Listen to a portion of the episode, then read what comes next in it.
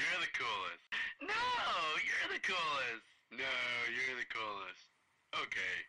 the coolest. Okay, I'm the coolest. Yeah, I agree. Welcome to the Bifrost Bridge Podcast, where this week we're talking about the Apple Watch. If you've had any contact with the outside world, and I say this because there are a lot of gamers who don't have regular contact with the outside world, but if you've had any contact, then you know that the long-awaited Apple Watches are shipping. Some of the early adopters outside of developers and testers have started getting theirs already. Both developers and testers and early adopters, they're all posting their reviews and their thoughts. You can Google for some of the videos or some of the written reviews on people's blogs about their experience with the Apple Watch. Now, Apple expects this watch to bring loads of people who left Apple for Android back to the Apple ecosystem, and it's working. Now, I realize a lot of the younger people don't know this, but Apple started as a computer company in the late 60s that almost didn't make the cut. Microsoft came out as the heavy hitter in the computer industry, but later Apple came out with a better computer. Lots of you guys are using Macs today. And they revolutionized the tech world with the iPod, then the iPhone, then the iPad. And although there are smartwatches already on the market, they are stepping up the entire smartwatch industry with the Apple Watch. So Apple has been dominating, depending upon who you talk to, and I hope none of the Android fanboys send me hate mail for this, but they have been dominating in multiple tech industries, in the computer industry, in music streaming with iTunes. The Android ecosystem has nothing like iTunes as of yet. In the smartphone industry, and even in the TV and movie streaming industry, Apple TV has been kind of dominating. So basically, Apple's theory is if there is a technological consumer space, they want to be in it, they want to dominate it, and they want you to believe that they have a better product and a better way to do things within that industry.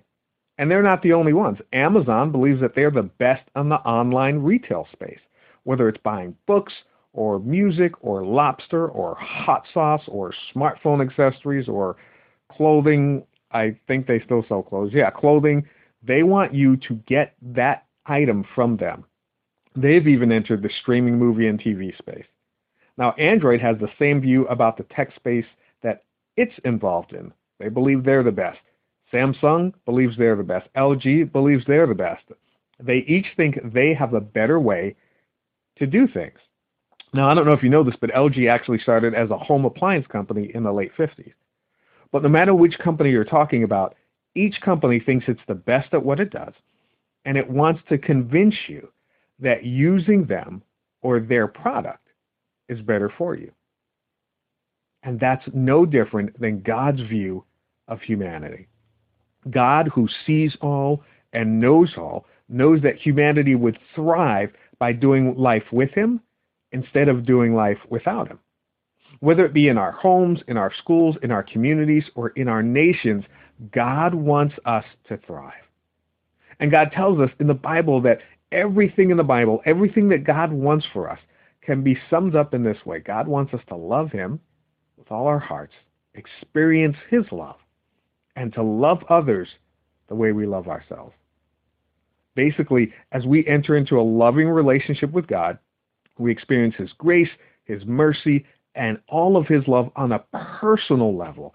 And then as we receive and experience his love, we're better able to love ourselves and to share that same love with those around us, in our homes, in our schools, in our communities, and in our nations.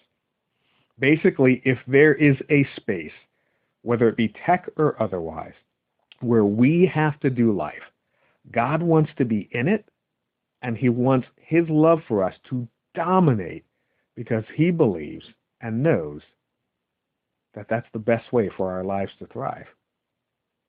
Now, I'd love to hear your feedback on, if you're using the Apple Watch or if you're using some other smartwatch. I'd love to hear your feedback on it. I'm currently using a U8 smartwatch, which is on the Android ecosystem. It doesn't use Android Wear, though. It has the most basic functions, but I'm enjoying it. I like being able to silence my Note 4, put the U8 smartwatch on and just get all my notifications at a quick glance. So I'd love to hear your feedback on whatever you're using. I'd also love to hear your feedback or questions or comments on God's amazing love. And if you haven't experienced His love, I'd love to be able to share with you how you can do that. So once again, until next time, true believers, and thanks for listening to the Bifrost Bridge Podcast.